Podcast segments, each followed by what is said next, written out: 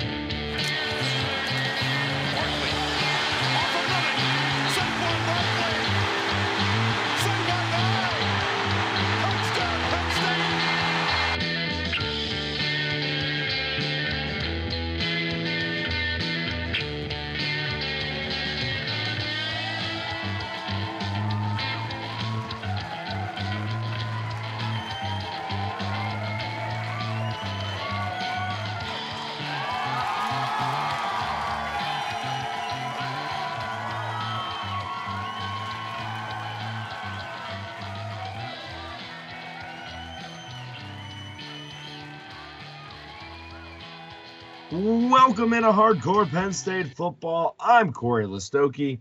With me, as always, the great sh- and potentially hungover Sean Kane. How are you doing today, Sean? great mornings follow great evenings corey just put it that way um very happy it's a victory sunday though and congratulations alex and mike yeah, for, for people that are unaware, uh, we were at a wedding this past weekend on Saturday, and um, you know? I think it was the best case scenario as far as what could have happened. Like if it was a nail biting game, and I, I think that's like the best thing. We were able to celebrate a wedding. We were able to celebrate an absolute beat down in a whiteout environment. It was one. It wasn't one of those games where I felt like, man, I can't believe I missed watching that live. I think it was a it was a perfect game in my opinion, Sean, on a game that's fine to come back to the next day and watch it and feel like you didn't really miss that much um, in the moment. Obviously, watching the whiteout live is something of its own, but as far as whiteouts go, I don't want to call it uneventful, but it, it wasn't necessarily late minute drama that we're we're used to, uh, one score game drama that we're used to. yeah yeah i think the whiteout kind of gets reputation for the dramatics. And look that there were some great plays made for sure but the close games and wasn't really that way. And it was welcome because on top of it being a whiteout game and on top of us being preoccupied that that day um, it was a get right week. And we really we really needed a game like this in between uh, what happened at michigan and what we have coming ahead because we have a decent opponent coming in this week you might have heard of them Yeah, yeah, and I think the the listeners are already starting to kind of talk about that game. I mean, the, we we opened it up to fan questions this week, and and immediately the talk kind of already transitioned to the Ohio State game, which is only you know it's only human natural, but at the same time, we want to you know this is the whiteout. This was a big game. This was a game going in where people. I mean, Donnie Collins, we, we love him. He's a big fan of the show. He actually took Minnesota to win this game, and this was a game Oh, wow. a lot of I didn't know people had a lot of question marks coming in as far as whether or not a James Franklin led team that was three and five uh, after losses, after the first loss, how they would respond. And So in a way, it was a huge litmus test. In a way, there was a lot of a lot of doubt coming in whether Sean Clifford was going to be the guy. There was there was a lot of question marks coming in, and across the board, Sean, and obviously question marks defensively, especially in the running game, and across the board, Sean, Penn State passed the test. it was a lot of answering the bell this week. Uh, Sean Clifford has um, obviously been under a lot of scrutiny. Uh, some fair, some, in our opinion, not fair. Uh, he was booed uh, in introductions, and I'm sure we have thoughts on that. Uh, James Franklin was booed in introductions. Uh, the receivers had a lot to prove. They've been criticized by people who know some stuff that it's not always on the quarterback when the passing game isn't isn't um, up to up to snuff. The receivers weren't making plays. Last night they did. Parker Washington had a, one of those catches we were waiting for, and so did and Mitchell Tinsley had a great catch. Uh, the tight ends, we started throwing the tight ends, and the linebackers stepped up. I was super impressed by the linebackers, and I have been, you know, pretty hard on them, but all of them made some plays uh, and including a guy like Jonathan Sutherland, Tyler Elsdon. They've both been under a lot of heat the past couple weeks. Um, so it was uh, Daequan Hardy. I thought had a decent game. Uh, he got to start uh, this week. Uh, so there was a lot of answering the bell, and our guys being backed up against the wall, uh, getting criticized by the fans, by the media, and they responded. And that's really positive because that's the sign of a team that has a lot of intestinal fortitude. And I didn't know if they'd have it. Um, I really didn't. I didn't feel good about this one. I picked us to win, but I didn't feel good about it. And they showed they have guts, and you need guts to have a good team. Yeah, yeah, I, you do. And I think, you know, we said before this game that we thought that, you know, Penn State was not going to play as poorly as they did against Michigan. I just, we just really didn't think that was that was going to be possible, and we didn't know to the extent of how well they would play. But but clearly, they figured some things out defensively. Uh, they had a somewhat slow start offensively, uh, but when you go and watch the plays, it was definitely a different kind of three and out in those first two series than it was at Michigan. It, it, it really was a simple, simply uh, a boneheaded play by Mitch Tinsley um, in that first third and five, and we'll get to all that. Uh, but it was different offensively, and because they were able to convert, they were able to then do some fun things that, that Sean and I were just texting about actually, uh, and that makes a difference. When you get first downs, you can have fun. You can you know run end arounds. You can run screen passes. You can do you can take shots downfield, which Penn State did a lot more of in this game, and uh, and and the end result was points, the most points in fact ever in a whiteout game. The most before this was the 2013 overtime, overtime, overtime game against uh, overtime game against Michigan. So really, this is by a lot, you know, by far one of the the biggest you know total points scored in a whiteout. So uh, yeah, I mean this is a this was a big game, and I I think it's easy to look ahead to Ohio State and to be like, okay, now what? But literally a week ago, Sean, people were saying, "Oh, Ohio State's going to beat us by 50. We're not even going to beat Minnesota. We should forget about this season and we should just move on to 2023. Start Drew the rest of the year because this season is lost." I mean, we heard that over and over again that this season was over. Forget about it. And all of a sudden, what a difference a week makes. And now people are asking us all these questions about Ohio State, like they're actually interested and they actually think Penn State might win. So, find that pretty funny. And it's like what was the the quote that we used last week? Uh, you're never as bad as you think you are when you lose, and you're never as good as you think you are when you win. We have to consider that this week, though, because we looked really, really good yesterday uh, for big stretches of the game. And are we that good all the time? No, we're not going to be that good all the time, but it's about finding consistency and um, finding an identity. And James, you know, and I think you saw the identity, especially on offense, of what we want to have. And that's being able to run the ball with two stud running backs and Sean Clifford being able to make plays when he's called upon. And that's and the receivers making plays and having a good offensive line performance. It was the fourth game of the season where the offensive line hasn't given up a sack for Sean Cl- uh, hasn't gotten Sean Clifford sacked. And yeah, and then defensively, uh, you know, I, I believe we talked about it on Wednesday's pod. I hope I hope we did. Uh, on defense, the whole unit watched film together this week, and I think that's I think that was a smart idea on Manny Diaz and James Franklin's part because there, when there's so many issues with being lined up correctly and missed gap assignments, a lot of times it's just guys not being on the same page, and they definitely seem like a way more cohesive unit to, uh, on Saturday. So big credit to really everybody and our boy Jake Pinegar making a 40 plus yard kick and it just got him, but that's enough. and um, yeah, so all around very, very good performance. And I, I was I was sincerely impressed. Yeah, I think that's a good way to put it. Um, I think the beginning of these episodes, I've been talking a little bit more about uh, I don't know things that frustrated me, or, or we've been, we've been going maybe on the hotter takes to start things off. So let me just get into the the one thing that upset me, Sean, this week, and you already kind of hinted on it. Um, and that's the booing of, of Sean Clifford and James Franklin. I can understand. Well, I can't understand booing somebody because I don't boo people besides maybe the officials, but I don't boo anybody on my team that I'm rooting for, regardless. I get the booing James Franklin. I I can understand why people are frustrated in that regard and they think that's something that they should they should do. I don't condone it, but whatever. At least he's a grown man. He's making a buttload of money to make the right decisions, to lead the team, to win games, etc. It's his job, whatever. Don't like it, but whatever. However, in a whiteout environment with your six-year quarterback, the booing of your starting quarterback Sean Clifford was embarrassing.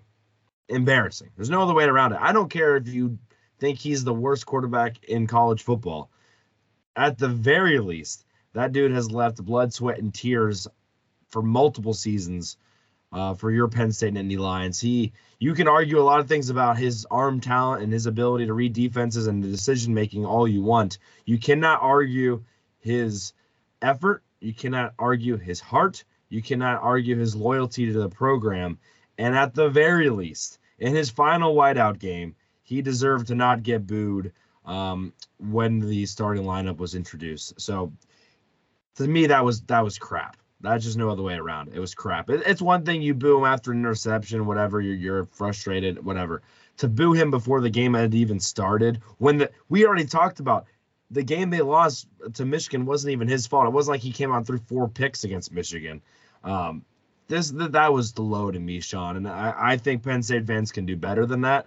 I think they need to do better than that because that to me was pretty low for a guy that has given just as much to the program as Trace McSorley has as far as his effort is concerned. Maybe hasn't won the Big Ten championship to make him look as good as Trace, but he's put in, in my opinion, just as much effort and just as much time in, and he deserves some more respect than that. So, uh, and then you know what? He comes out and he ends up throwing for four touchdown passes and nine yards, 9.1 yards per attempt, and, and blows the door off, blows the door off of Minnesota. So, um, credit him for not just rebounding after the booing, but rebounding after the interception. And and you know what? You can you can think Drew Allar should start right now, but to me, you shouldn't be booing your starting quarterback that at the very least is an awesome guy. Yeah. Um booing James Franklin, I really don't care. Um I I really I couldn't care less, to be honest. He's a grown man. He's a professional. He's making money. He's making eight million dollars a year. If somebody, you know, and you hear a lot of times, oh, well, if somebody booed you at your job, if I was making eight million dollars a year and somebody booed me for every mistake, I would take that every day of the week. That's just me. Have I ever booed James Franklin? I don't think so. No, I haven't. I haven't booed him, especially not in pregame introductions. I just think that's a little unnecessary. If the team's not playing well, I understand booing during the game because in my mind that's booing the, that's booing the coach and booing being unprepared. And in my mind, That's fair. I didn't like booing Sean Clifford. I, I, I don't like it, especially during introductions. Like this guy is a competitor and he's laid the foundation for NIL and getting the school up to where we need to be. And he is, from all accounts, a terrific person. And look, is he a terrific quarterback? He, he he's not. Um, but he's a better quarterback than people give him credit for, and he doesn't deserve to get booed. I mean, he's our starting quarterback. It's before the game starts, and I don't think that's the time to be booing your quarterback. And you know, but it all goes back to there are people who didn't want him to come back, and they're they're looking for the. And we said before the season started, as soon as he slips up, they're all going to be out with the knives, trying to stab him with the back, trying to stab him in the back, and that's that's um that's what happened, and it was too bad to see. And I agree on our biggest platform, which is the whiteout game. It's the 7:30 ABC start. Now, wasn't on it, it, that part wasn't shown on TV, but I believe Greg McElroy did talk about it. Um, it's just not a good look, and you have over hundred recruits there. I mean, you just don't do that. Now, do I think booing head coaches happens at other schools? yeah, I do. I mean, Dan Mullen got fired at Florida, and everybody hated Dan Mullen, and he was a decent coach there. And he got he got fired. I'm positive. I don't know for sure, but I'm positive he got booed. Um, so don't mind the Franklin booing, Clifford booing. I don't like it, especially before the game starts. Like Corey said, if you want to boo after the interception, I mean, I guess I understand it, but not before the game you have to go into every game hoping and hoping for the best for your guy and supporting him. Yeah, that that I mean we don't have to dwell on it for for very long or anything like that, but uh yeah, it just it's silly to me. And it it's not if this guy was if Sean Clifford was a jerk, you know, whatever, maybe you could That's true too. If he had a bad attitude, different it's a little different.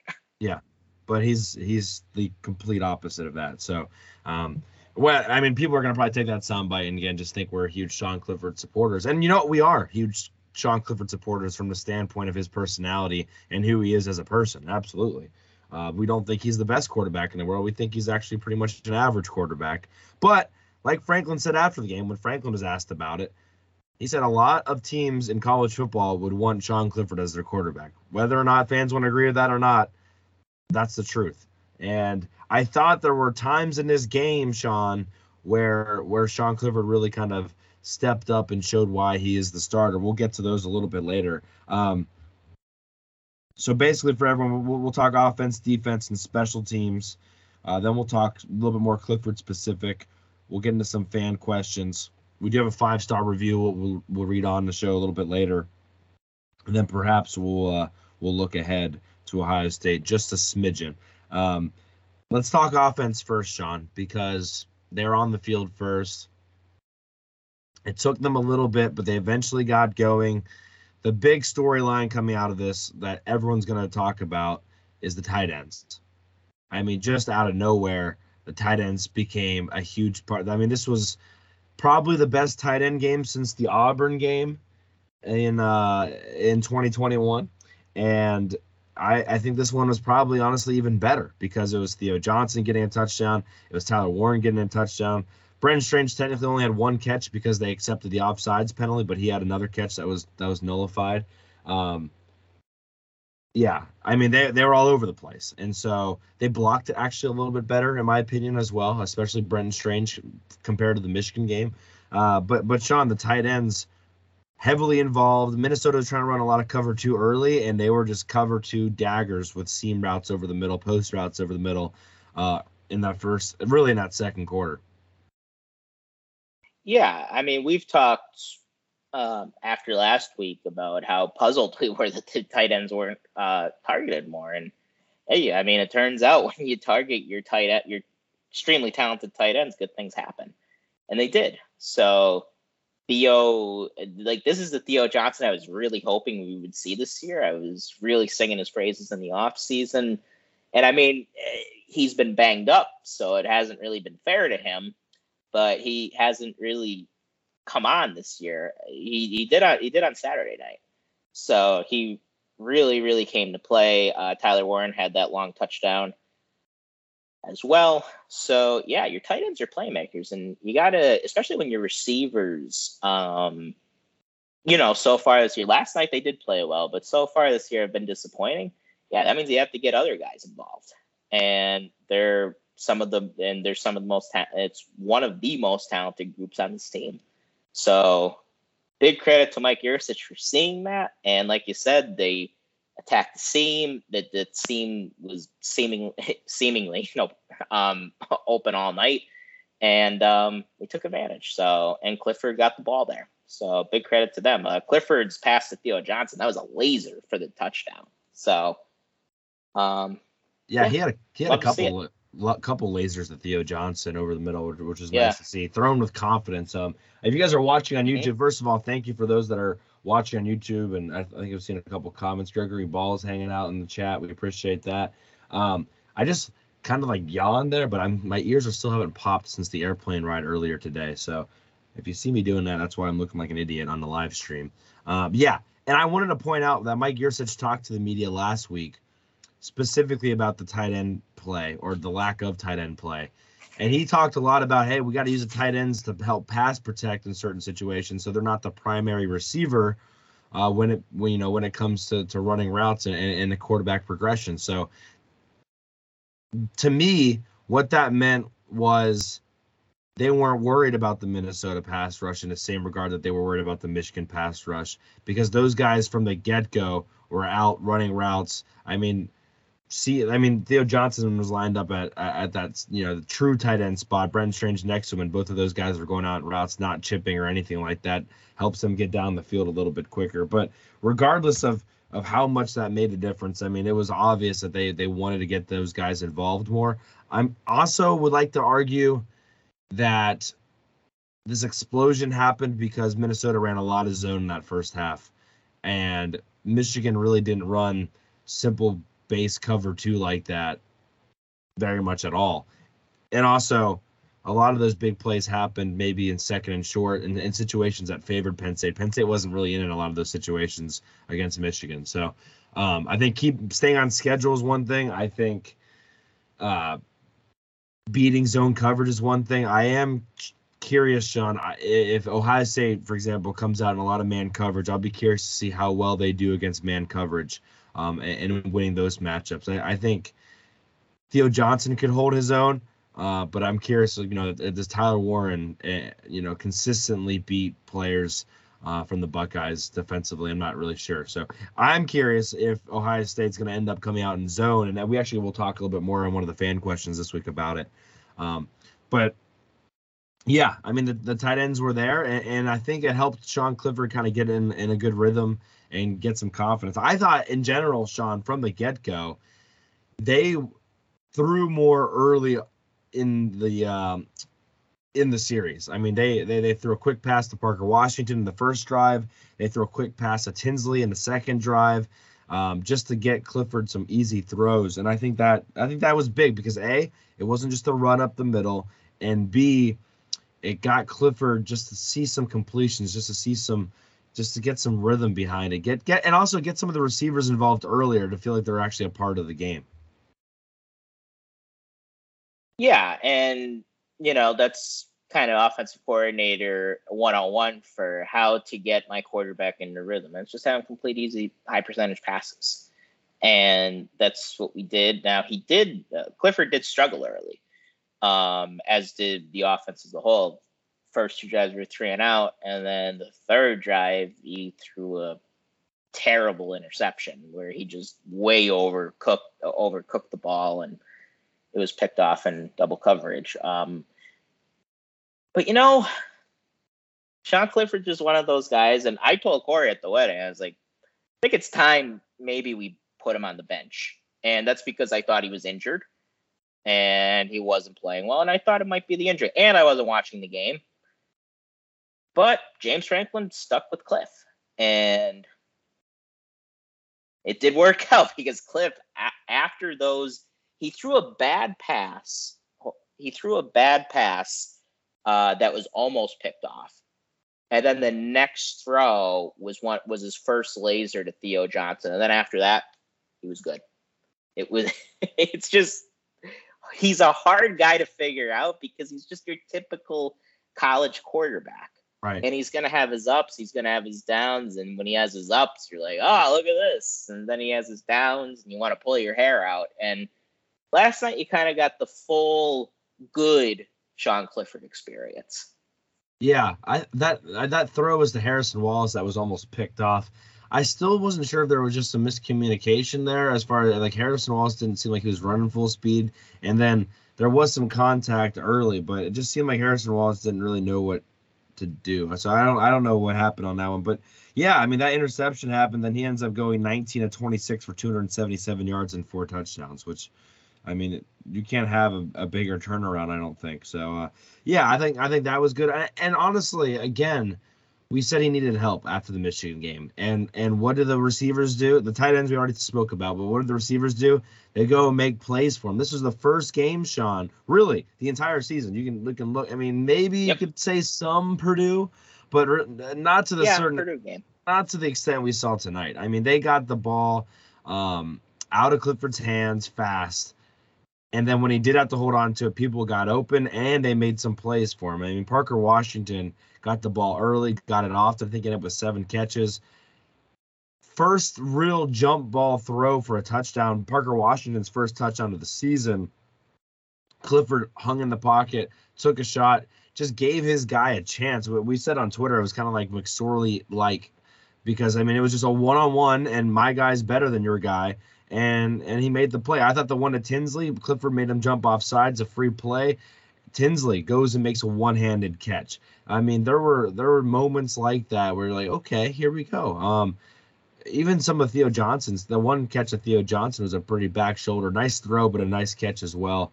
Um, I think there's only one drop I was upset with, and I want to say it was, I don't, I think it was a second and five, uh, early in the game, and Clifford threw it to Tinsley. He threw it behind Tinsley, I think, to shield him, and and McElroy actually didn't pick up on that, but that I mean it hit Tinsley right in the hands, but it actually. You know, Tinsley actually turned his back away from the defender and probably saved him from getting smacked. Um, and that one needed to be caught. But otherwise, I thought Tinsley did some really good things. Parker Washington did some really good things. Uh, and and even Trey Wallace, you know, had some moments too. So, yeah, that was big time. That you could argue coming out of the Minnesota game that the thing to feel the best about is the receiving slash tight end core because for the first time we saw some explosion. For the first time we saw them being able to actually dominate the game and actually can not just contribute but make a difference in the game and and that took so much pressure off off of Sean Clifford um, I think that just the overall confidence in the passing game has completely changed now and literally changed at the exact right moment right I mean you can't ask for a better time Sean Yeah, I mean, think about like over the years. Um, one of the things that Penn State fans always wonder is, God, how are those Ohio State quarterbacks always so good? Well, look at the receivers. I mean, Chris Olave and um, Michael Thomas and Garrett Wilson, like, and they they have had good quarterbacks, but how many times do you watch them be like, wow, what a catch? Every game, multiple times, because they have freaks at wideout.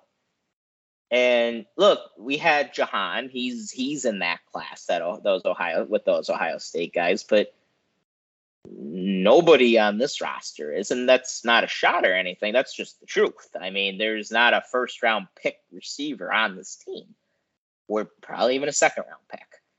And Ohio State, they grow them up. They, they grow them like trees, and that's a credit to their program. That's a credit to one of uh, to former Dolphin Brian Hartline, uh, great receivers coach. Uh, he was he was a pretty good receiver himself at Ohio State. Um, and if we have guys that could make circus catches, that's going to make Sean Clifford or any quarterback look a hell of a lot better than they actually are.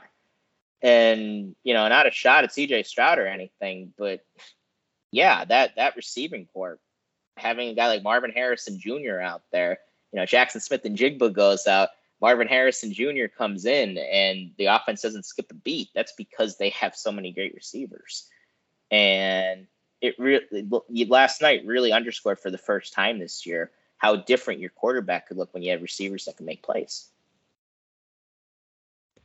Yeah, yeah. I, I mean, there's just no there's no way around it. And and when you got have guys that make plays, obviously that that makes things easier for the running game as well. So uh, the running game, I thought, Sean, was was maybe one of the better performances because it, it showed the benefits of both of the true freshman running backs. It, it showed what Singleton Singleton can do in space, and it showed what Kaytron Allen can do between the tackles. I thought one of the biggest plays in this game was when Kaytron Allen ran over uh, the the safety. How I think it was Howden who he just flattened. I mean, he made a decision. He made a business decision to run him over. Like you, you could almost see a, a, a millisecond pause on how do I want to handle this dude, and he chose violence, and he just he just took him out and uh, ran him over, got the first down, and that set the tone for the rest of the game. The very next run, he I think he picked up another 12 yards and a first down. Um, that to me was like a oh yeah moment. And i think the crowd felt felt it. I think the defense felt it. I think the offense felt it. Um, and that was pretty much continued for the rest of the game. The second half i don't really know how much penn state even really tried to throw the ball. They were able to run the ball pretty consistently the whole second half. So um, yeah i mean both of those guys ended up doing some really good things singleton had the nice catch on the screen he also had two really nice runs for touchdowns um, but but it, it it's a uh, it's a true lightning and thunder backfield right now, Sean, and I think they complement each other so well. I, I don't think Singleton's as good without Kaytron Allen, and I don't think Allen is as good without Singleton. So it, it's a perfect situation to be in right now. Yeah, uh, last night during the wedding, uh, that drive is actually the only the only one till the fourth quarter that I saw live because I had to use the restroom, and then when I was walking back um, I was like, and the bar was right there. I stopped and just watched the drive on TV, and I was like, a running back screenplay. Yes, like an old school play that's been around forever that that if executed correctly could really really work and you have a guy like Nick Singleton and I knew as soon as we completed it and I saw the convoy in front of him I was like this is going to be a big play and it was and um yeah, you could argue that could have honestly been, even been a bigger play too. It could have been because Mitchell Tinsley downfield blocking, he didn't hold his block. Um, yeah, I, I, I don't. I think he ran a like a route, a diversion route, and so I don't know if he ever really had a chance to get the block. Yeah, it might be that. But I'd have to go and see. But I mean, it looked like he. I think I don't. I think it was.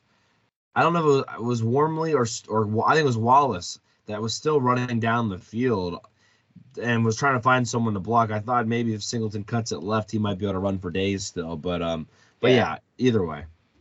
Yeah. So getting the running backs involved in the passing game, like that's that, that that's huge.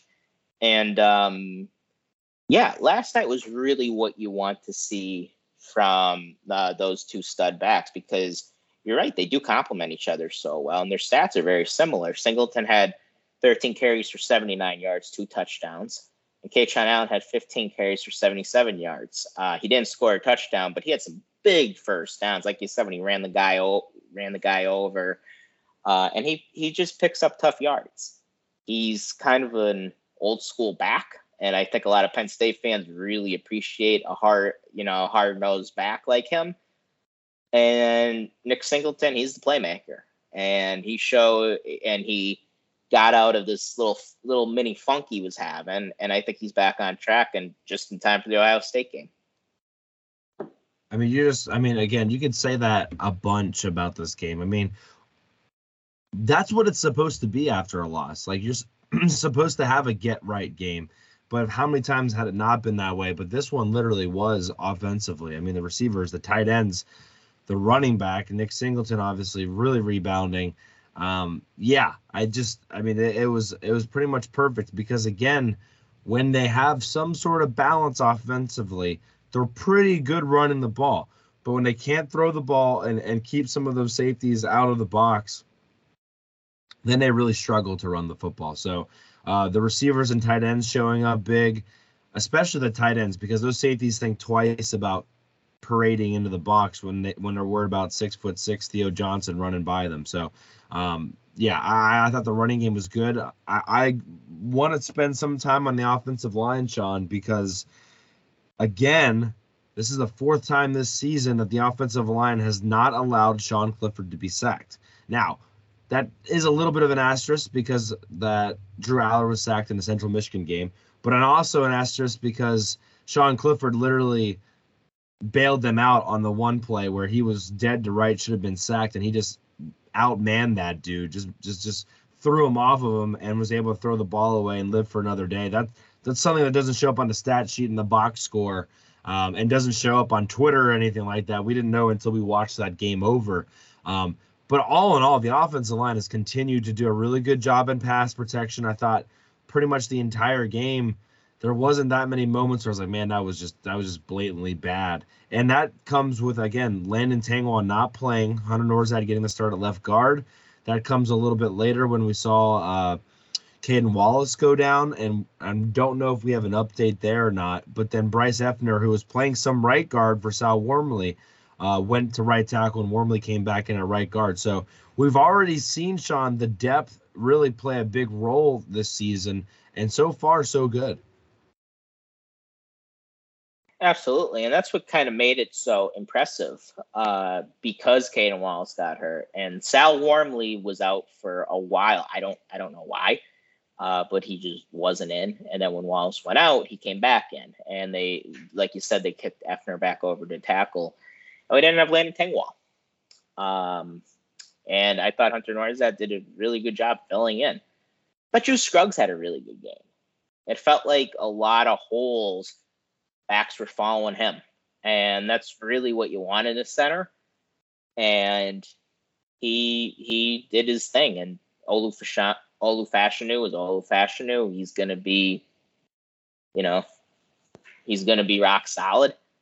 And that's that that's that's what you get, guys. Um yeah, the only mistake I remember Effner having was on the play where Cliff should have been sacked. He kind of whipped on the block. But Cliff bailed him out and was able to get rid of the ball. So it was no harm, no foul. And like Corey said, like those are the types of plays that win you games. Just throwing the ball away. And Cliff, to his credit, he didn't try to force the ball somewhere where there wasn't anything because that that could happen. That we've seen Cliff do it, and um, he didn't do it. So overall, really, really good game by the offensive line. And it was a get right game for them, too, because they got bullied pretty bad by Michigan, uh, especially in run blocking. Yeah, yeah, that's a good point. I, I Olu or yeah, Fashanu. Gotta make sure we say that right now because we keep saying wrong for so long. Um, there was that one play where where Minnesota brought some pressure, but they also ran a stunt and Nourzad and, and Fashanu pass it perfectly, and then he Fashion just just crumbles that defensive tackle, and then just pretty much lays on top of him.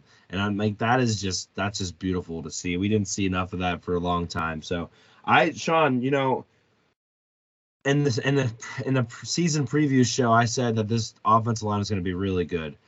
Um, I know the Michigan game was bad. I don't, you know, expect the Ohio State game to be perfect.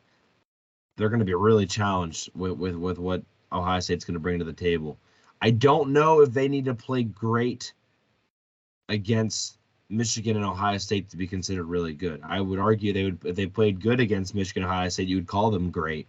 I'm not. I didn't say they were great. I, th- I said they were really good. I think if they put together a really good November, you could argue that this offensive line ends up being really good. Um, again, only nine sacks given up so far this season. That's 23rd best in the country. I don't have the number off the top of my head, but I couldn't probably tell you the last time Penn State ranked in the top 25 in, in sacks allowed at any point in the season. So, I mean, A, you got to feel good for them because they are getting better. I know sometimes fans don't like to see it, but go look at the yards per carry. It's way up. I mean, Nick Singleton's still averaging 6.8 yards per carry for the season. I mean, that's that's just incredible. The sacks are way down. Just, I mean, I mean, look at all the Kaytron Allen runs. I mean, they're all. I mean, there's holes.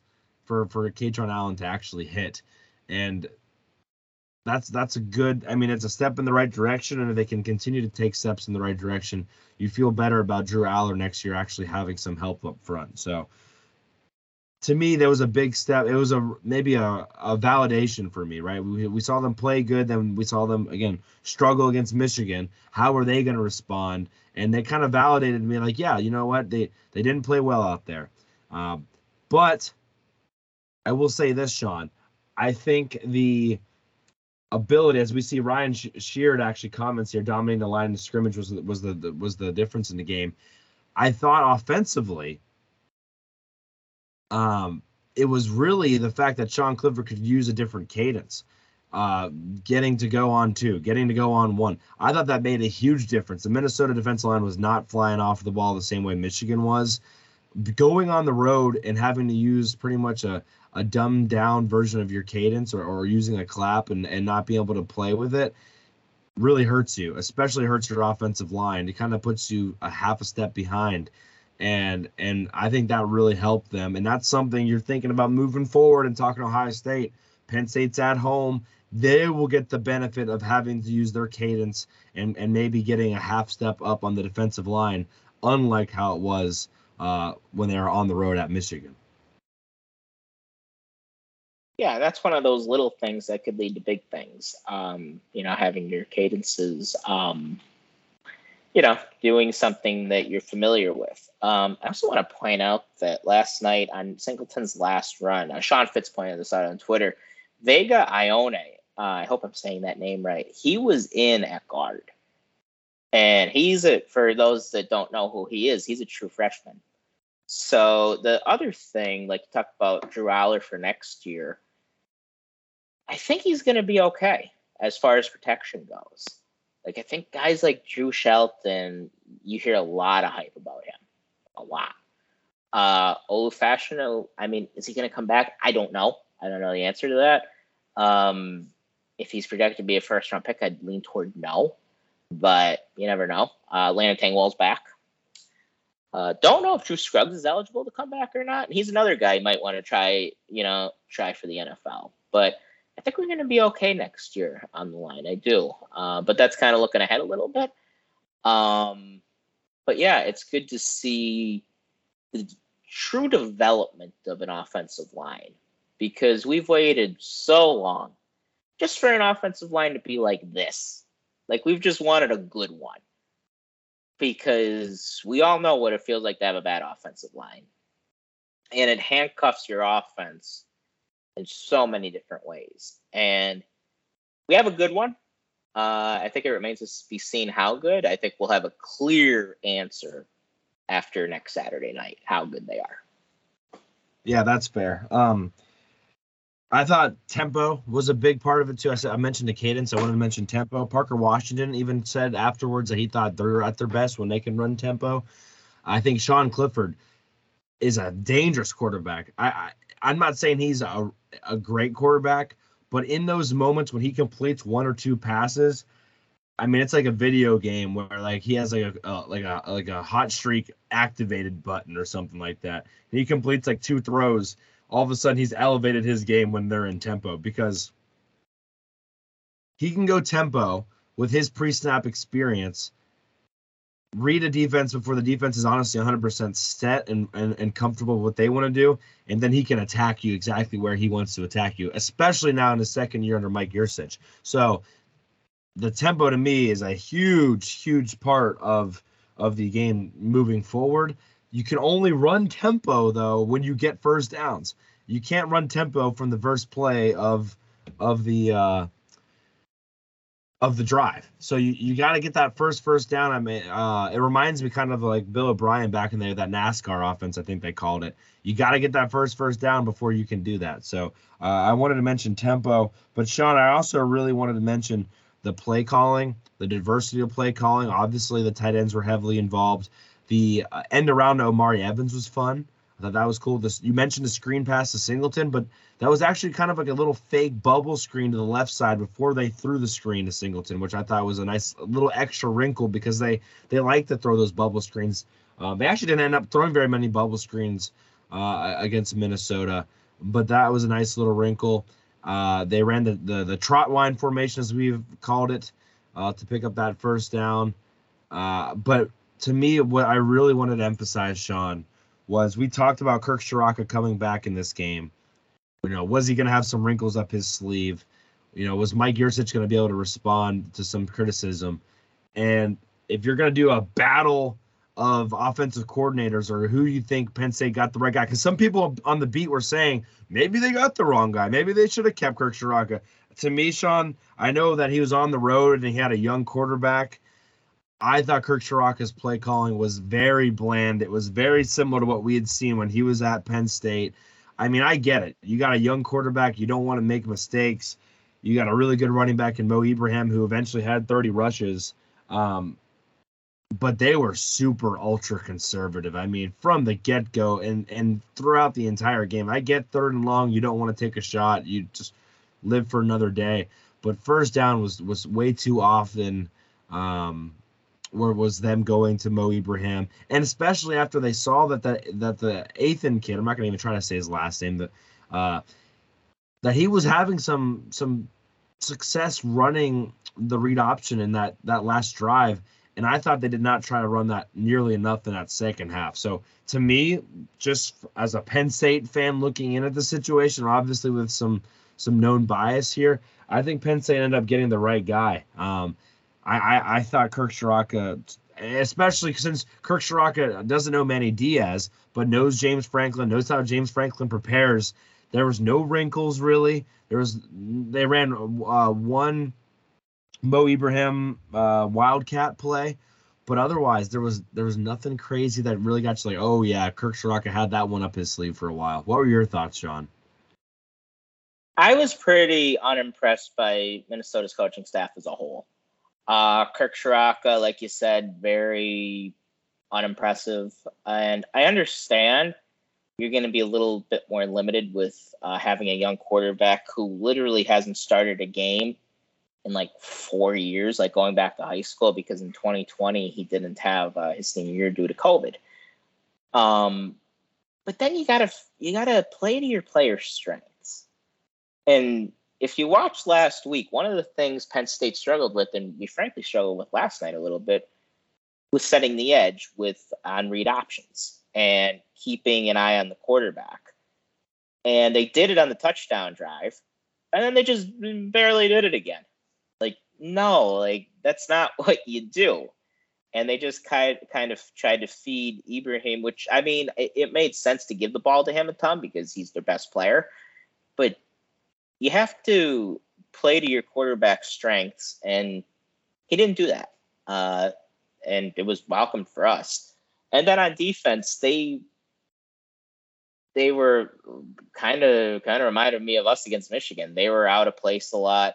On Tinsley's touchdown, there was literally nobody around him. Like me and Corey could have made that throw. Um, I think McElroy said that Joe Tessitore would have made that would have made that throw. Um, and I don't know, like I was just very unimpressed by them. And I actually heard on the TV broadcast, PJ Fleck out of halftime, he was like, "Oh, well, we're just gonna keep using the plays that uh, were working." Well, dude, you had like three plays that worked the whole first half, and he didn't do it again for the rest of the games. I don't know what him and him and Ciarrocca were up to at halftime, but hey, we'll take it. Yeah, yeah, and I guess um, I want to shout out Ryan uh, Sheard on YouTube. He's he's commenting, um, and he is listening from Spring, Texas. So uh, we appreciate that, Ryan. Thank you for listening. We are recording right now at night, Sunday night. Typically these are our Sunday mornings, and then Wednesday at nine Eastern. But obviously we had come back from a wedding, so that's that's why we are where we are. Uh, but thank you, Ryan, for that. Before we turn over to the defense, Sean, I just wanted to we tweeted these stats. I thought they were worth maybe bringing up one more time. Um, by the way, Sean Clifford and Penn State now officially 10 of 9 when Clifford throws more than 30 passes. So above 500 now when, when Clifford's able to throw uh, more than 30 passes. But what I wanted to mention, and also, by the way, he passed Trace McSorley on, on the most completions in Penn State history. Um, but what I really wanted to mention was the comparison of what Minnesota's defense had done previously to what Penn State offensively did. So Minnesota coming into this game, 5.6 yards per attempt allowed. Penn State put up 9.2.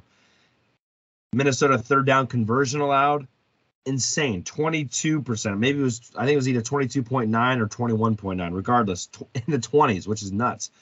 Penn State 45%, which was a lot higher than Penn State's own conversion percentage. So that was a that was a huge, could argue maybe the difference in the game. And then finally, Minnesota rushing yards allowed uh, per carry 3.71, Penn State 5.1. So all three of those statistics, Minnesota coming in, you know, maybe could be the difference. Penn State wins all three of those handily. Uh, perhaps the difference in those.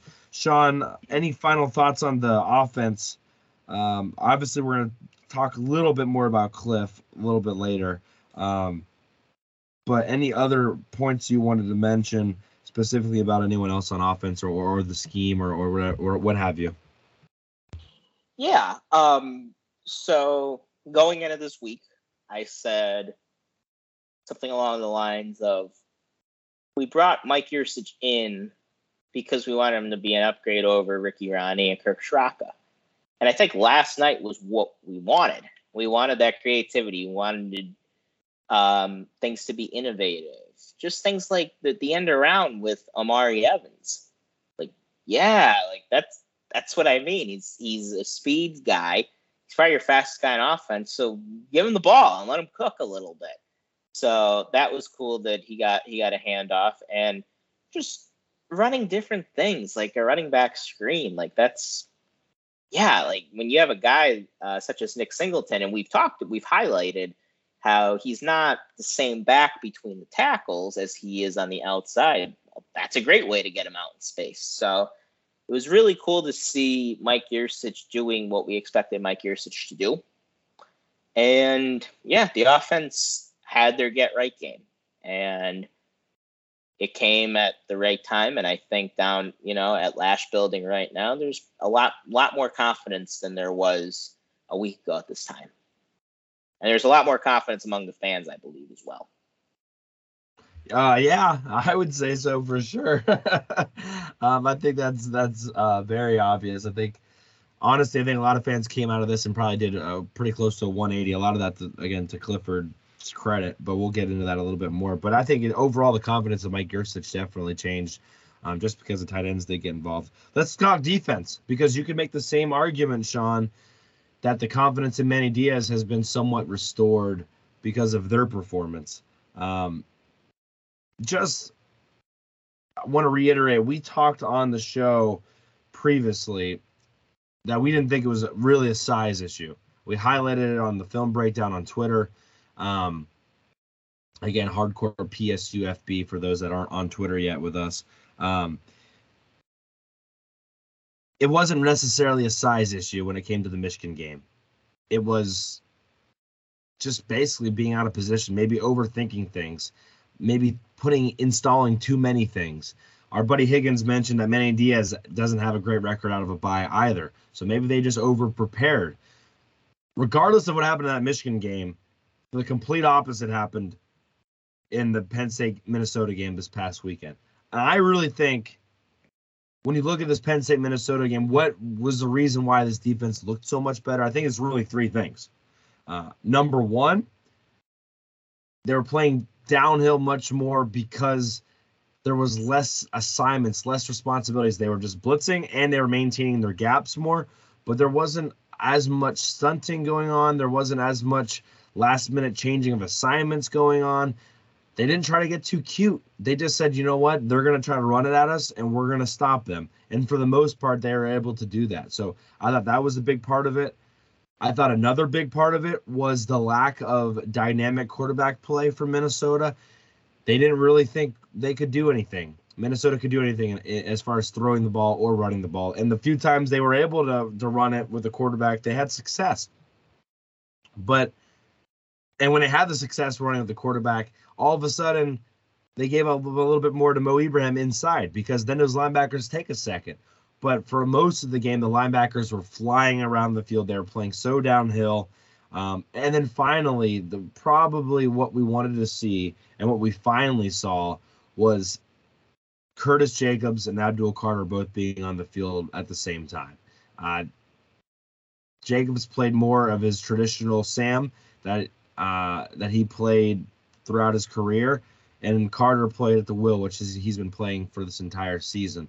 Uh, Franklin did say afterwards that this was mostly because they felt they could get to a true box linebacker set with three true linebackers because they weren't worried about the pass. So that to me says that you're still going to see a decent amount of Sutherland, but they were clearly the better, the best defense they could be when they had Carter and Jacobs on there. So to me, those are the three things: lack of dynamic play from the quarterback position, uh, the ability to play downhill and and not really be concerned with too much over assignments or over install, just go play football. And then Jacobs and Carter being on the field at the same time. You couple those three things in with a whiteout environment, I think it was pretty obvious why they were going to have so much more success. And again, throw in the cadence thing, right? Again, you can't really go to a, a, a crazy cadence when you're on the road in a whiteout environment. You you get a little bit of a guessing game going on when you're playing defense in those situations. You start to figure out when the ball is going to get snapped. That helps out up front for your defensive line. So all those things made it a lot just a, a clear black and white difference, Sean, uh, from that Michigan game. Yeah, yeah, I agree with all that. Um, defensive line, they were without Chop Robinson last night. And I still thought the defensive line had a pretty good pass rush for most of the night. They were they were back in in the quarterback's face, and they they were very good against the run. Uh, and if you remember last week, felt like every play, every first down, they were picking up at least six yards or seven yards. And then Michigan gets to use their whole playbook. Whereas last night we had Minnesota third and long most of the evening. And Minnesota coming into this game was the best at third down on third down conversions. Last night they were two of thirteen. And that's because we knocked them off schedule. And we talk about being on schedule a lot here and how important it is to especially the best teams in America, Ohio State, Michigan, but it's really important to everybody. And we had them off schedule the whole game. And when you're off schedule with a young quarterback in a hostile environment, your offense isn't going to be able to do very much. And, and they weren't. Uh, the linebackers, yes, yes, yes, we've been wanting Abdul Carter to start. He did a very good job. He does worry me against a team like Ohio State, though, that likes to throw the ball around the yard because he is not up to snuff yet in pass coverage. And you saw that last night. I actually thought one guy who did play well for Minnesota. I want to I want to get his name right. It was the tight end uh, Span Ford. Like he was he was running away from Abdul Carter and Curtis Jacobs, and they're both pretty fast guys. And he and the, on the one play, Abdul Carter kind of got fooled a little bit. He thought Span Ford was staying in the block. He ended up running right in front of him and, and getting a big gain. So he does scare me in pass coverage, but overall he played a very good game. Uh, Curtis Jacobs was the Curtis Jacobs we expected and we need. Playing fast, playing loose, um, and really attacking the ball. He was in the backfield a bunch. And I was very impressed. I thought the middle linebackers probably had their best games of the year, both Kobe King and Tyler Elsdon. That's They're both getting point. it done, uh, rushing the quarterback, and they're both very stout against the run. So maybe the lights come on for them. And God, it would be awesome if it did especially going into Ohio State. The secondary, when their number was called, they did the job. Um, they weren't tested a whole lot because Kirk Ciarrocca was more conservative than Ted Cruz in this game, but they, but they really, when when it was time to play, Ji'Ayir Brown had that interception. Uh, I thought Kalen King was back to being Kalen King, uh, and Joey Porter Jr. had a good game. So really, really impressed by the defense as a whole. And kudos to Manny Diaz for, you know, just like criticized Mike Yurcich last week, we also criticized Manny Diaz. And I think deservedly so. I still stand by everything I said about Manny Diaz and how bad his scheme was last week, but 180 this week because, like Corey said, he kept it simple. Don't overthink this. Load the box. They have a they have a they have a young quarterback and they have one of the best running backs in the in the Big Ten. What do you think they're going to do a lot of? they're going to run the ball. And our guys answered the bell. And by the way, Minnesota's offensive line, pretty big and physical offensive line. And we really didn't seem to struggle with the size last night.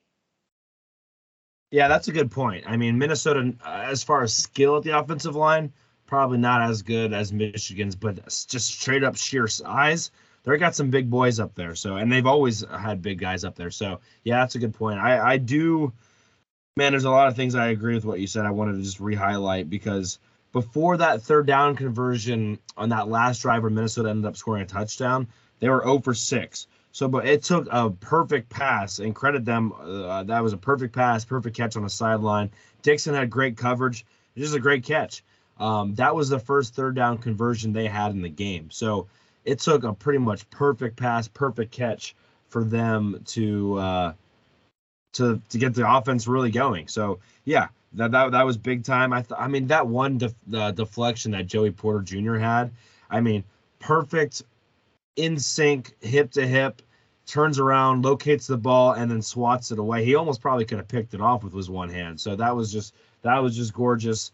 Um, the the interception, it looks like it was just an easy interception for Ji'Ayir Brown. He's not going to get a lot of credit for it, but it was Ji'Ayir Brown not being fooled by the potential for the bubble screen and for him to stay over the top of that and for and for Kalen King to, to play that perfectly to be you know know he has help and to play that per I mean they they did a perfect it was like orchestrated just just well done. And then he actually has a nice return on that too. He leads the team now with three interceptions on the season he had six last year so he's at nine interceptions now in a season and a half of football so that's just that's just incredible that he's continued to be around the football I want to re-highlight what you said about the linebackers because holy crap. I don't Jacobs looked so much more comfortable playing over there in the Sam spot. Uh, I agree with what you said about Carter. I'm not going to rehash that. And then Kalen, or excuse me, Kobe King and Tyler Elsdon, we gave them a lot of crap last week. And they, I mean, I don't know what happened. Maybe they needed a game. Maybe they needed a game like the Michigan game. I don't know.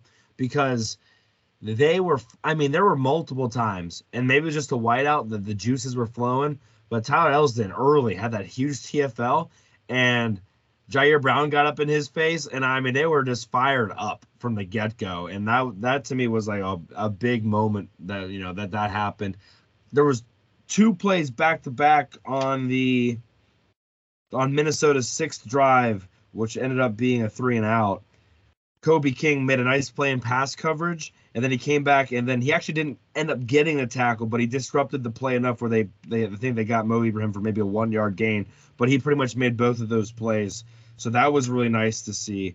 Um, and then the crowd, just I mean, five false starts in the first half. I mean, they you, people underestimate the whiteout. I'm telling you, the Minnesota fans were, were talking about how they're gonna, you know, before Tanner Morgan got hurt, they're like, oh, we're, we're gonna come in and shock it and and you can run the ball. You might be able to take the crowd out of it, but I mean, five for, false starts in the first half is just that's a lot even for a whiteout. Um, and the ones that were back to back, like not even snaps, like on that third and ten turned into a third and twenty, like that's to me something you have to think about and consider uh, when when when Penn State plays at home. So, yeah, overall defense played well. I thought Coziah Izzard played well when he was in. I wanted to give him some love there. I thought uh, uh, Vanover, when he gets his opportunities, he I didn't see him really at all in the Michigan game. He had a couple moments in this game. I don't know why he doesn't get as many opportunities. We don't know what the situation with Chop Robinson is, uh, but we, you know, if Chop Robinson's able to come back, you feel a lot better about the defensive line, obviously against Ohio State. But but Vanover's playing well. Disa Isaac, I thought played okay, nothing crazy there, but but overall the defensive line played a lot better, and they they were constantly hurrying, putting some sort of pressure, whether or not the sacks really came. Um, overall, pretty well done. Yeah, and a big thing if you don't get a, a sack, pressures are you know huge, especially against a young quarterback, because typically a young guy like that might he's probably a one read guy. He's probably a one read guy, and if his first read's not there, ain't gonna end well. Um, and again, we did a great job keeping him off schedule. Uh, Isaac, he almost did have a sack when we rushed three that one play, and he was right in the backfield. And that's what I mean about you got to be disruptive, and especially against an inexperienced quarterback like that, that's a huge thing. When you Yeah. play the C.J. Strouds of the world, if you don't sack him, uh, it could come back to bite you. But even then, I'd rather have some pressure on him than just standing there like a statue.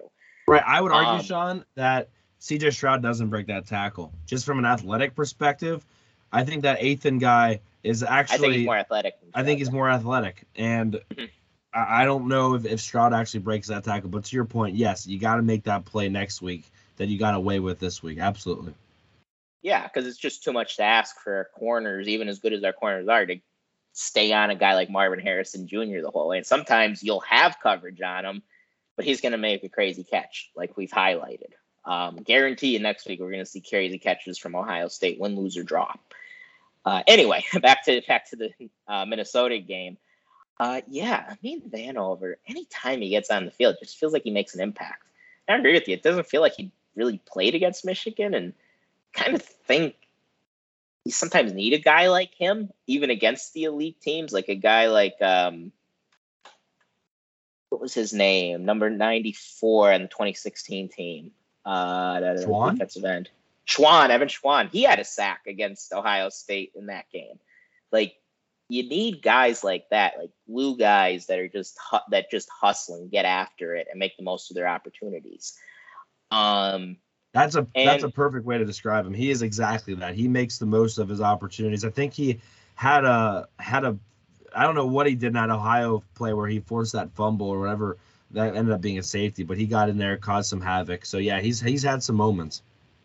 Yeah, and you need guys like that. Um, yeah, the defensive line as a whole, especially without, in my mind, our best edge guy, and that's Chop, really, really stepped up. And I was very, very, you know, I, I keep saying him, but I mean, it's true. I was very impressed by that unit as a whole because they're another unit that heavily criticized last week and answered the bell. And that's what you want to see. And I don't know what it's due to, but it says a lot about their character to be able to bounce back like that. Yeah, I wanted to mention also a shout out to Charlie Katshir. Uh, got a TFL. Looked really good when he was out for that play. Um, has been just riddled with injuries, and so it was really nice to see him fly around and make a play on something and get a TFL. You could tell, you could just feel the passion, what that meant for him, and if he can provide even 15 to 20 snaps to give, if you're gonna play Jacobs and you're going to play Carter at the same time, you're going to need a guy like Katshir to come in and and provide a blow.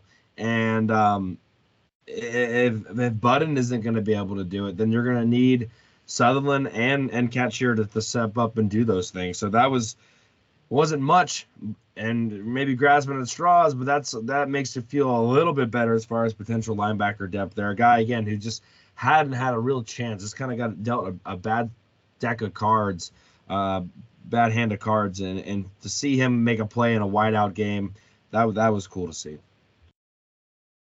Yeah, I, yeah, I'm pretty sure um, Micah Parsons said Charlie Katshir is the best linebacker he ever played against in high school. So just a fun fact there. And That yeah, was a he drop right there. That was a name drop. How about that? yeah, uh, and he came to play last night. Uh, and again, making the most of opportunities. And I totally agree. Like it looks like, I mean, in most games next week might be a little different just because of Abdul Carter versus Jonathan Sutherland in coverage, um, and some of our and our safeties in coverage. But there's going to be a lot of Abdul Carter, Curtis Jacobs on the field these next this next month, and you're going to need your backups to step up. And one of the big things that I was crazy worried about going into this year was linebacker depth. And it looks like we might be developing some. Um, and we need it.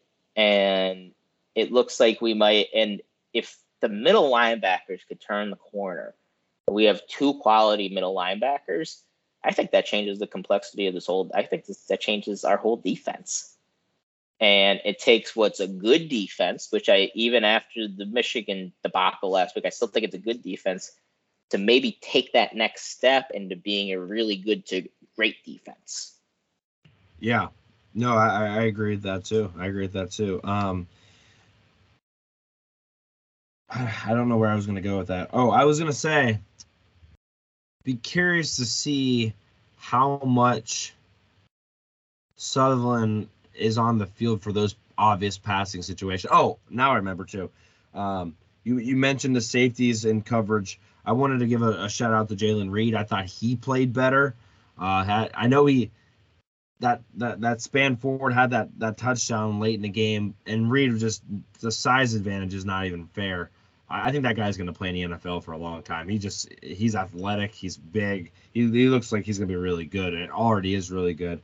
Uh, but Reed had a nice play on him earlier in the game where he was able to break up a pass on him on one-on-one coverage. So size difference there is incredible. Reed also had a nice tackle, I think, on a third down to to, to stop him short. So um, there were moments, there were moments when things were looking pretty good there.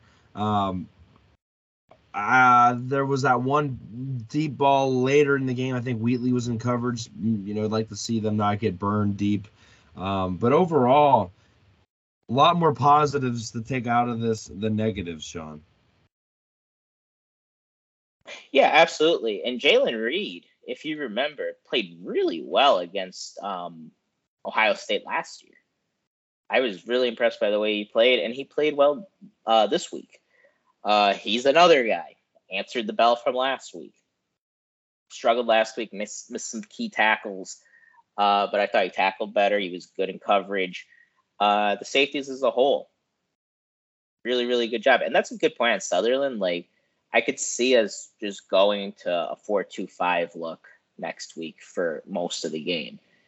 Now, the important thing to remember about um, about uh, Ryan Day and Ohio State's offense is Ryan Day loves to throw the ball, even though they really don't have to.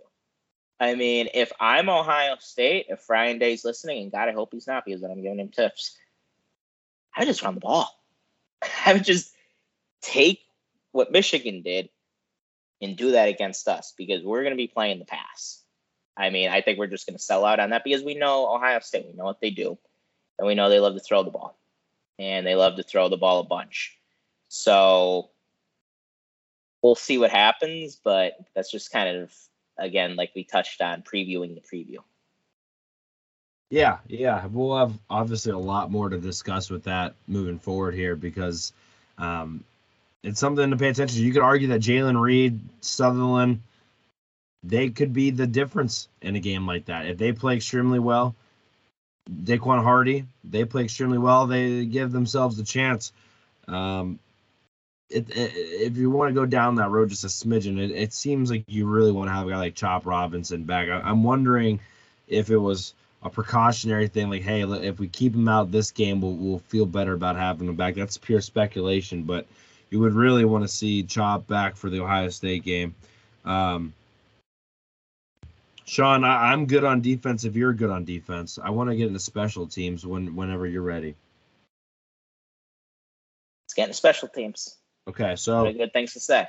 Yeah, I, well, I, I will start, I guess, with special teams being the one thing I was scared of, and I again, you don't see in the box score, you don't see on the on the Twitterverse. Uh, Parker Washington, maybe because he didn't get to field any punts in the Michigan game, but had one muffed that was like a knuckleball coming right at him. And then he had one he caught over his head and didn't fair catch and got killed. Like to see that get cleaned up a little bit more. You don't you really can't afford to have those kind of issues against Ohio State. So that's just something to think about there. I just wanted to mention it because, well, it, it, it popped off the TV screen multiple times. Yeah, that punt return from Parker Washington when he catches it over his head and nearly and, and, gets pulverized. I mean, don't really know what he was thinking on that. I guess he's trying to make a play, and he probably didn't know the guy was coming. He was probably so focused on catching the ball that he didn't even think to put his hand up and just call fair catch like he should have. But but hey, I mean, he lived to see another day. He didn't get hurt. He didn't fumble the ball. Um, but you can't have that. You got to be safer than that because next time, I mean, you, something bad could happen. You might not you might not fumble the ball, but you could get yourself killed that way because you're not ready for that hit. And that's why fair catches exist. And if you're trying to, and I don't know, Corey, if you've ever caught, if you ever, if you've ever tried to catch a punt, it is a uh. very difficult thing to do. Like when I played football, we would, you know, sometimes they would have like a lineman try to catch the ball after practice, and if you get, if you catch, if you catch the ball, that means, you know, maybe a lighter practice tomorrow, or you can end practice early, and it's a hard thing to do because you don't know where the ball is going and it's so hard to keep track of where you are on the field. And if you have guys coming at you i mean that's a whole other animal. So long story short if it's questionable call fair catch call fair catch next time parker washington but i don't want to be too hard on him because he played an awesome game offensively Yeah, yeah. I, I don't think it's anything where I'm like seeing a trend or anything, but I just I want to mention it. Uh, Barney Amor, I thought wasn't anything crazy. Uh, Penn State really didn't have to use him too much. I thought I thought he did a good job with flipping field position, um, but but nothing really that was no monster punt, no uh, you know no crazy stop at the one inch yard line or anything like that. Um, but but overall, I, I thought Barney did good. He ended up with let me get the actual average for for the folks at home here. Uh, four punts for 42.3 average, long of a 48 yarder. So again, nothing crazy there. Jake Pinegar one field goal, 41 yarder. I feel like again, it, it's good for him to get some confidence, and for Jake to put multiple field goals in a row in the back of the net is big going into a game like Ohio State. I know it was close, but I, I really think 45 and under is his sweet spot. So 41 plus, I, I'm feeling pretty good now that he, he's going to make those. And then the other thing we really need to mention, Dom DeLuca getting his hand on that ball, getting that blocked punt. It still ended up being like a 30 yard punt after the fact, but still a, a good moment there from Dom DeLuca, who actually had a pretty good game defensively as well. yeah again making the most out of out of opportunities and making i should say making the most of your opportunities uh, and Dom DeLuca is doing that. And Dom DeLuca, just a walk on from Wyoming area, just doing just doing his thing, man. And you love to see it. Uh, you know, Pinegar, he's six of eight on the year, uh, for field goals. Uh, not bad, honestly, not bad. Um, you, you want to be a little better, but I've seen worse. and it was a it was a when he made that kick, it was to tie the game three three. I mean, if he misses it, the complexion of the game could change because then we're down three nothing, and then people start getting restless, and it's just things things could snowball in college football. You all know that. I mean, and it was it was a pretty big moment in the game.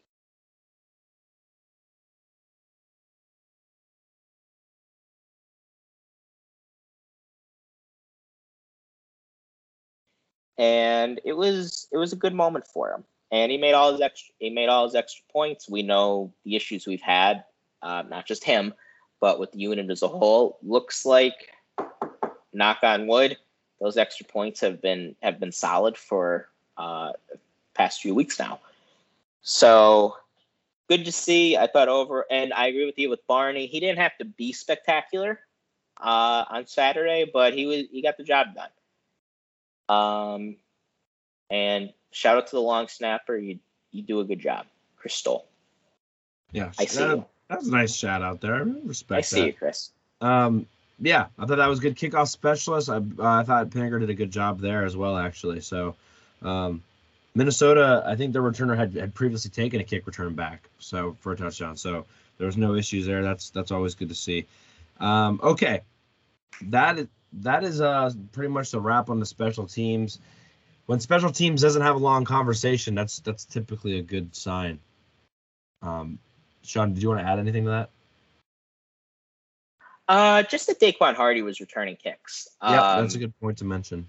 Yeah, we um we talked about that a little bit. That you might see Nick Singleton not get as many touches on kick return, and we didn't. Keyvone Lee was unavailable last night. He was there.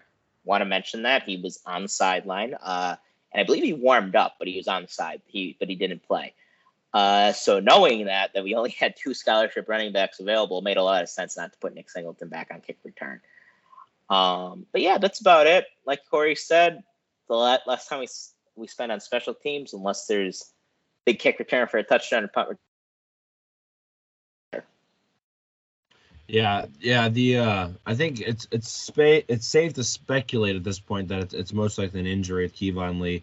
He had that one run against Michigan and he came right back out. So um, that that's the guess there. Again, nothing official, but that's the guess there. Um, okay, I want to wrap up this kind of discussion before we get to the fan questions with with Sean Clifford. And I know we kind of already dabbled around it, but we talked Clifford Allar a bunch you know, this to me, Sean, was the the best really thing that could happen for for Penn State right now because whether you like it or not, James Franklin and company have done a fantastic job with how they have orchestrated this transition between Clifford to Allar, which is eventually going to happen. Whether it happens in two weeks or whether it happens at the end of the season, Drew Allar has got a lot of meaningful snaps. He's played in at least a lot of games. He's got to see a lot of different looks. He's got to see Clifford battle adversity. He's seen Clifford, uh, you know, play extremely well, play poorly. He's kind of got to see it all. He's he's been on both sides of the blowout as well, which I think is important to be a part of. Um, the staff has, has, done a graceful job so far with with getting Allar in, getting him some time. He's he's played a couple of fourth quarters now, which not a bunch of throws, but he, he's been able to manage and manage an offense, and I think that's an important part of it. But now, going into the biggest game of the season, you have your starting six-year quarterback who just threw four touchdown passes. He has, uh, do I want to say the same amount of interceptions as C.J. Stroud? I don't know if C.J. Stroud throw an interception to Iowa. Because if he did, let me see here. Yeah, he did. So Stroud actually has more interceptions than Sean Clifford, believe it or not, and he only has three more passing attempts than Sean Clifford. So uh, just keep that in mind. That Sean Clifford, although his mistakes look damning, at the end of the day, he's only turned the ball over three times. Now he has 13 touchdown passes through the air. So he has 17 total touchdown passes or 17 total touchdowns on the season he's now playing his arguably his best football, and you have a more than capable backup behind him. I, I don't know how you could feel better about the quarterback situation as we head into the end of October, Sean, than, than what we have right now. Well, I mean, I think you could. Uh, if Cliff, because you could argue this was an outlier because he didn't play that great against Central Michigan. He, didn't play well against Northwestern, and he didn't really play, and he didn't play well against Michigan. Uh, so I would argue you could feel better, um, but it's important that coming off of you know some mediocre to just not not good games uh, to get it right and to have a good game and really be one of the reasons that you blew out what's a in my mind, a decent Minnesota team. I, I don't think they're quite as good as I thought they were, but they're they're, they're a decent team, uh, especially defensively. And I feel overall pretty good about the quarterback situation. I think it's pretty, cl- and I think it's good that there isn't the black cloud hanging over the quarterback room right now, like there was going into Minnesota, and that it's kind of clear right now that Sean Clifford's the guy going in Ohio State. I mean, is he the number one guy in America I'd want going in? Uh, uh, not uh, we're hosting Ohio State, but going into the Ohio State game, no. Uh, but on the Penn State roster, I think that answer is yes, as long as he is healthy. Yeah, yeah, I should probably reiterate the best you can feel about the situation, kind of knowing what Sean Clifford is. I mean, yeah, if, uh, you could take a a, a Sean Clifford that's done what he did in the Minnesota game every game, and you'd feel a lot better. But knowing what Sean Clifford is, it's hard to really think, you know, consistency wise, you know, that was as that was as good as the game you're probably going to get from Sean Clifford on, on Saturday. I, and honestly, I think Clifford could throw it. If Clifford can throw an interception, they can still beat Ohio State. I mean, I, I think that's not going to be the end of the world if he if there's one turnover. I think there's going to be a lot of other bigger bigger things in that game that matter more. Um, but the point is, what you said. There's no big black cloud hanging over the quarterback position. That's that's the most important part, in my opinion, because there's a very easy scenario I can see in my head where Saturday goes awful because of stuff like that. And if Sean Clifford isn't able to turn things around after that interception, let's say he throws another one, then you bring Allar in, and then then at that all bets are kind of off. And so that could have spiraled terribly, extremely quickly. And so credit Sean Clifford for bouncing back. Credit Mike Yurcich for getting Clifford's confidence back. You know, credit credit everyone who deserves the credit. I also want to give credit to Drew Allar and, and Christian Veilleux because they have anytime Clifford does anything, those are the first two dudes you see on the sideline going up to him. And Drew Allar, I'm pretty sure, was the first dude that went up to him after the interception. I know it can at the end of the day it can just be coach speak stuff, but you don't see that at every other program all the time. I mean, we you don't even see that at Penn State all the time. So eh, I, I think that's an important part of it too. You got to credit everybody, not just Clifford for his ability his ability to turn the, that around in the Minnesota game, but to not feel like there is no hope against Ohio State at the quarterback position is is an important part of this. I mean, you could argue in that 2016 upset, the reason they were able to upset Ohio State was because they truly believed they could upset Ohio State. Before the Minnesota game, at least around Happy Valley, there was no belief in that. And I think after what Clifford was able to do, at least show that he has that because we'd seen it before, not this season yet. And to see it this season at least instills a little bit more confidence that, yeah, if if the perfect storm happens, Clifford can get the job done. So I I guess that's the best you can really ask for at this point with Sean Clifford. I mean, he's not a guy you can count on for four touchdowns, but he's a guy that if, if things happen and receivers and tight ends help and you get some running game, you know, he has potential to get the job done. Yeah. Yeah. If he has things going well, he's gonna be fine. I mean, that's one thing he has shown through his years as the quarterback. I mean, if he's if everything is going wrong, he's not the guy to be Superman and put the team on his back. That's just not him. And but we know that. And we don't know if anybody on the team is capable of that yet. Just just don't. I mean, you could look at the shiny five-star recruit and again, want to reiterate, we both think Drew Allar is going to be good we do. Um, but right now, I have zero confidence in him to, you know, put on the cape and be Superman. I just, I just, I just don't yet.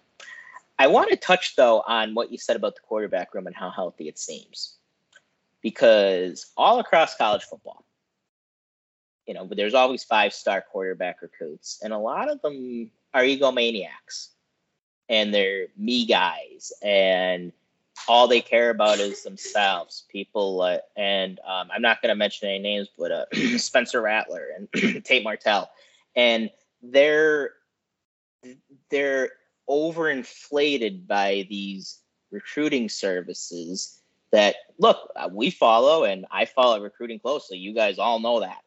Um, but they haven't proven anything yet. And they think the world owes them something because they were a five star recruit in high school. And I do not see that at all with Drew Allar.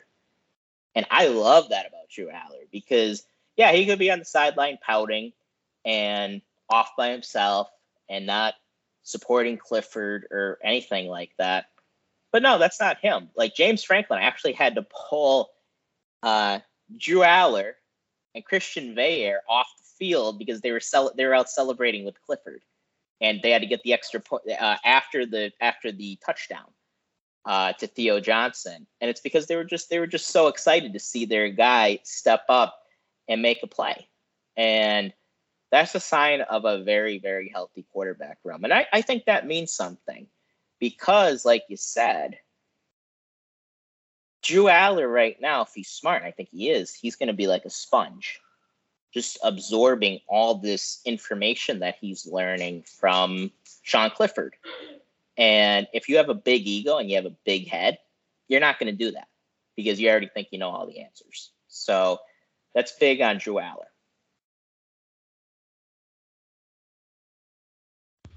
Yeah, and I would just add to that that uh oh man, I'm just blanking today.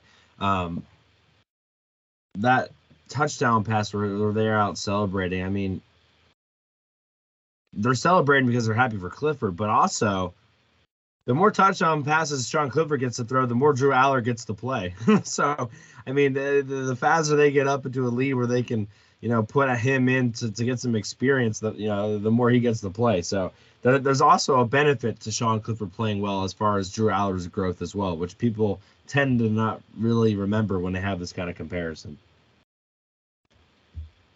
That's a good point. Uh, if the backup court, if the starting quarterback is excelling and he's leading a blowout, well, the backup quarterback's going to get in at some point, unless you know they're just running up the score. Um, so yeah, it. I think if um, if you expect, if you were to tell Corey and I that Drew Allar was going to get in and play, we would think Cliff got pulled or he wasn't starting if you told us that going into this week. And no, it's because we blew them out. And it was it was awesome and it's always awesome to see Allar get experience because next year, unless Bayer beats him in, in the um in spring or the fall, which I don't think either of us are expecting, he's the guy. So having that valuable experience before he gets out and plays um, is crucial and now he's played in front of a whiteout crowd, albeit in mop-up time, but still he got to play at Jordan Hare Stadium, and now he's got to play in front of a whiteout crowd. So really, really cool, and I'm I couldn't be more excited for Drew Allar's development. Yeah, I think that's that's a good way to put it. Um, let's go to some fan questions now, because we're to that point. Again, hardcore PSUFB is the best place to check out the fan questions. Um, I think we have three this week. Three? Three this week that I want to talk about. This one actually, Kara was in the YouTube chat earlier. Um, and so don't know if she's still around, but she's a huge fan of the show. We appreciate her. She's on Twitter a bunch. Um, but we'll start with her as soon as this pops up here. We'll, there we go. So post Minnesota fan questions. First one's from Kara. I would agree that Penn State played some better co- complementary football this week. What is your biggest takeaway compared to last week? Linebacker play, offensive line better tackling. So not just the biggest takeaway, Sean, in the sense of the Minnesota game, but as far as if you had to compare the the, the progress made uh, when comparing the Michigan game to the Minnesota game, what stood out to you? I think it has to be the linebackers. Uh, I said last week that after the Purdue game, we said the offensive line had to be better and the linebackers had to be better. And the offensive line did get better uh, before the Michigan game. And even I thought the offensive line probably played better in the Michigan game than they did in the Purdue game. But linebackers didn't get any better. Or at least it didn't feel like it. Like they just they had an awful game last week, and then this week to get in there and seems like almost all of them had their best game. I mean, at least two middle linebackers and uh, Curtis Jacobs did. So it was just night and day, and it's it's not like we did anything crazy in in the bye week. It, it's just better gap discipline and playing smarter and being in position. So again, uh, a phrase that we use a lot on here is not reinventing the wheel and they didn't have to do that. And they kept it simple. And it was it was fun to watch them fly around because that's what when Manny Diaz's defense is going good that's what we see. And um, yeah I think it has to be the linebackers in my mind. Yeah I agree with you but for the sake of for the sake of debate I will say the offensive play calling. I just thought they try to get Clifford in rhythm more than they tried early on. And, and again, I know there's a three and out on that first drive still, But Mitch Tinsley just, I mean, he even said after the game, like, yeah, I didn't know where the sticks were, and he bounced the wrong way. Um, but he easily picks up that first down if he just knows where the first down is. So that that was kind of on him. But just in general, obviously they try to get the tight ends involved a lot more. They were more creative when they got first downs with the tempo. They were more creative with the end around, the screen, just just different things kind of going on there. Um, and really, you could argue Mike Yurcich's two best offensive play calling games have now both been the whiteout games, um, which I don't know if he gets energy off of it, but I mean that's just kind of the vibe that I'm getting. And so um, I just thought the Minnesota defense was kind of on their heels at times too. Like they Parker Washington comes in motion a bunch, and they were trying to make some sort of switch when Parker Washington kind of came in motion, and, and a few times I don't even know if, if Minnesota was able to to get that in. So uh, I agree with you as far as the linebacker play goes. I'm just gonna say the second best probably. I thought the offensive play calling when it's all said and done was a lot better, um, and, and really had to be, and it was. So I like that answer because that that would be my second too. Um, they were it was just so much more innovative and um, we had Minnesota really fooled the whole game. It just felt like they were constantly on their heels and they really didn't know what to expect. So a lot of credit to Mike Yurcich for that. Yeah, this next question comes from Aaron. Aaron's obviously very active on Twitter with us. Um, we're going to ignore some of these questions. I don't want to get too down the Ohio State rabbit hole. So I'm going to kind of change his question a little bit. Um, and I'm really going to focus on that second chunk there where he says, Is the two tight end set our best option versus Ohio State? Uh, he says, Seems all three tight ends are better than our number three wide receiver. Also helps the run game. I want to focus on that, not necessarily with Ohio State, but just in general. Is it best to go to a 21 personnel moving forward most of the time. Obviously, you're not going to run it every time. But Sean, I would argue that yes, having the whatever I, I would probably argue probably Strange and Johnson or Strange and Warren. I think Strange is your is your best overall tight end right now. Obviously, Theo Johnson flashed heavily there. Uh, but but right now I would still put Strange as the number one, especially since that blocking that Aaron mentions.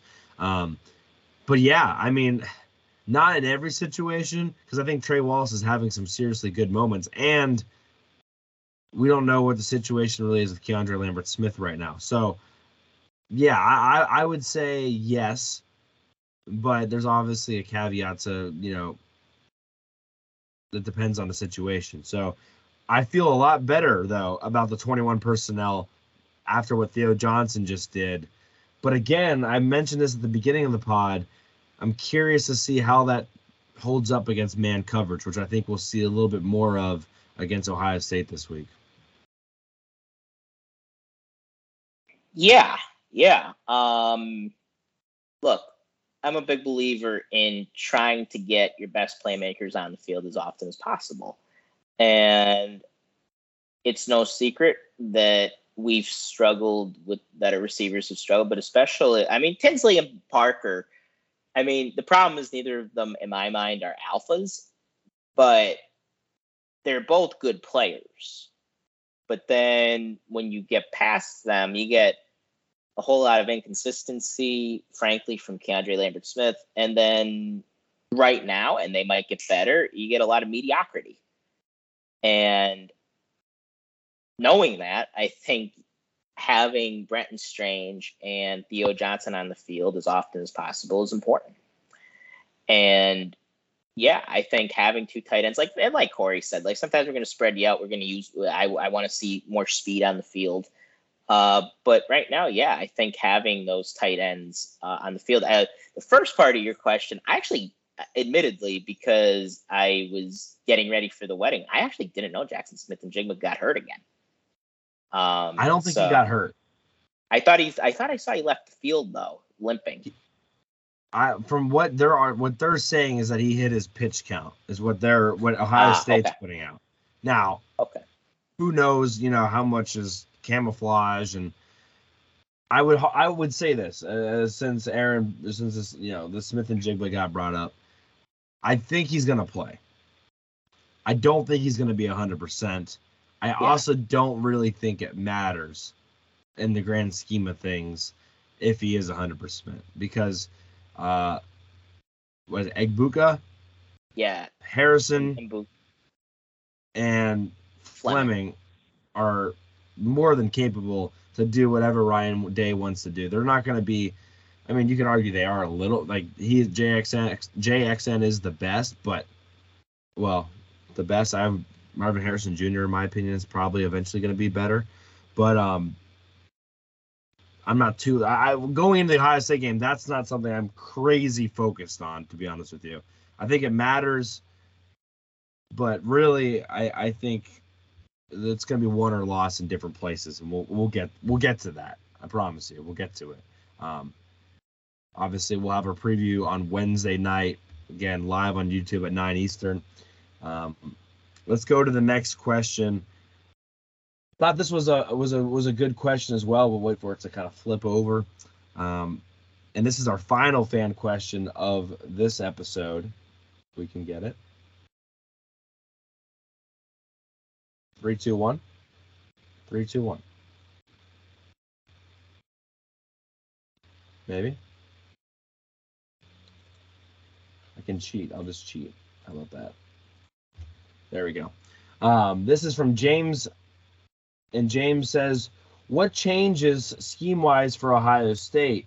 And then he mentions all the weapons. How does Penn State run the ball against that defensive line? Again, I don't want to go crazy down the Ohio State rabbit hole, um, but I we get it. You guys are excited for the Ohio State game. It's the biggest game on the schedule for a reason. Um, I just want to focus Sean on that first part of the question.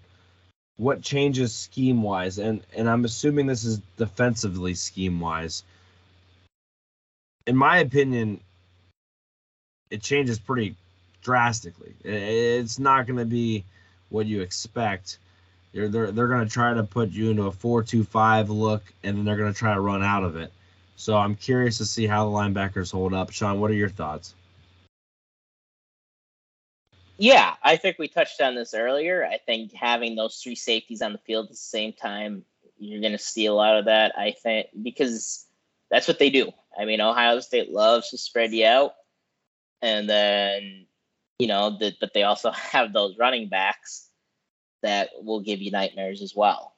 Um, but it's a, it's a whole different scheme than Michigan's, and I'm sure most of you already know that. That you know, there's more than one way to skin a cat and they are dominant, but they just do it differently.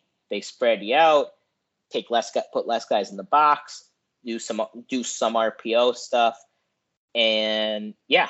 But to match their athletes, to me, you need your best athletes on the field, and Abdul Carter is one of your best athletes, but he just scares me a little bit in pass coverage, and I just worry that they're going to see that and they're going to come across field and crossing routes and kind of use crossing and kind of give us those the classic crossing routes depth of a thousand cuts.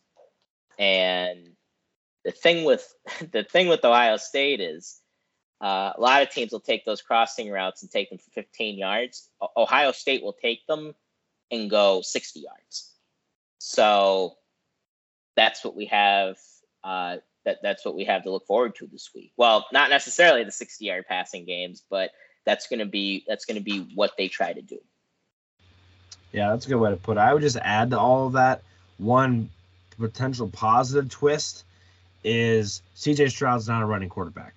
And so you, we're, we're talking about are the edges playing responsibly? Are they playing disciplined? You don't really have to worry about CJ Stroud running with the ball. Now he's some mobility to him. He's not a statue. He's not Aidan O'Connell back there. Uh, but he is not Troy Smith. He's not Pryor. He's not Braxton Miller. He's not, you know, any of those guys. He, he's I'd give him a little bit more than Haskins, but but not by not by much if we're comparing Ohio State quarterback. So he's gonna he's he's gonna sit back there and when he throws, he's gonna try to throw. He's not gonna try to run. And again, read option, that stuff isn't really gonna be a concern. So that does make me feel a smidgen better as far as stopping the run. But obviously, there's plenty of wrinkles you can still add. So uh, thank you to all three of you for the questions. Again, Twitter's the best place to do it. Um, and, and you can just DM us the questions. I know um, we got another question regarding um, from Chris Lions. Uh, I won't say their handle, but Chris uh, reached out to us, asked us about the the downfield wide receiver blocking. We we hinted on it a little bit with Tinsley. Um, I went back as best I could to look at some of it, Sean. I didn't see anything that was glaringly obvious bad. We also didn't run very many bubble screens in this game. There, there wasn't as much bubble screens as it was hitches and stuff like that. So um, I thought it was okay. Nothing crazy. I thought the uh, pitch route or the pitch that that Singleton had, I thought the receiver blocked pretty well on that side. But yeah, I I, I, don't think it's like Chris Godwin and DaeSean Hamilton level run blocking out there, but I don't think it's a liability either. So just just kind of keep that in mind. Sean, any thoughts on that? Yeah, it's okay. I mean, it could be better, uh, but like you said, um, I don't think it's atrocious by any stretch. Um, like we said, maybe the tin, maybe the screenplay with Singleton, maybe Tinsley could have held his block, but I mean, I have to go back and see it because, like Corey said, he's probably running a decoy route, and sometimes it's hard because the cornerback will pick up on that and just run by you. you know what I mean? You're still in the midst of your route. Um, so sometimes that's difficult, but overall, I mean, nothing's popped out to me like, oh, these receivers can't block. Um, really, nothing, like I said, that's really jumped out at me. For the blog, you might be able to answer you better with that, though. Yeah, that's a good point. I think maybe like Keandre Lambert Smith last year, I think struggled on some of the pass protect, pass blocking on the bubbles. Um, but but I hadn't seen stuff like that as glaringly obvious this time around. So um, thank you for all those questions. We appreciate that as always. Again, at Hardcore PSUFB is the best place to DM us or tweet us your your questions for the week. Okay, Sean, we're um we're actually gonna wrapping this one up. If you made it this far in the episode, we appreciate it. Make sure you're following wherever you're listening to the podcast. If you're on YouTube, please make sure to like the video and subscribe. Um, we do have a another five star review. We're at 84 now. And again, the goal is to get to 90 before the end of the season. You guys have kind of turned it on as of late. We've got a couple more, so we appreciate that. Um, again, trying to get to 90. If you send us one in, if you do a five star review on Apple or you do a five star rating on Spotify, let us know. We'll send you a sticker. We'll read it on the show, and we'll obviously put it on YouTube as well. So this one comes from Shoop de Hoop 156. It's a great name there. I don't. I wonder if maybe that's a that's a, a burner account for uh, former defense coordinator Shoop Bob Shoop. Uh, probably not, but his son played on the team. Maybe it's him. That's true. Maybe, there we go. Um, he says Michigan game five stars. Great insight by you guys. Simple. That took Shoop to hoop all of 10 seconds to do. So we appreciate that. It, it's super simple, but it helps us. Uh, and, it, and, it, means a lot. So shoot the hoop. Make sure to reach out to us. We'll get your sticker sent your way. Uh, I don't have any news to report on the merchandise, um, so hopefully we'll get some new news there. Uh, but yeah, thank you for the five star review. If you made it this far in the episode, we'd really appreciate it. So so thank you guys for that. Um, Sean, I wanted to just say final thoughts on our our, our Minnesota game based off of our predictions. Um, I had 27 13, Penn State win. You had 24 17, Penn State win. We both had them covering. Paul Clifford had 28 17, um, so got the Minnesota score correctly and um, had Minnesota scoring the most points compared to us three. So, so good job by Paul Clifford there. Um, I had Penn State having three rushing touchdowns. They actually only ended up with two. So, joke's on me. And you had Kaytron Allen over 100 yards, which Kaytron Allen and Singleton combined were over 100 yards, but I think they both ended up short of 100 yards. Yeah, I mean, I did get the Minnesota points right, so way to go, me. I think that's the first time I've done that all year, so I'm pretty proud of myself. Um, but yeah, I, I was happy that they blew my expectations away, and they really did. Uh, we looked a lot sharper than I thought. And I did think that this would kind of stabilize things a little bit, but now I kind of think it has fans even more optimistic about, you know, potentially pulling an upset next week. And I'm, I mean, we'll see. Uh, but I think Penn, I think Penn State fans are in a way better headspace than they were. Uh, I also want to mention the five star review. Uh, first off, thank you.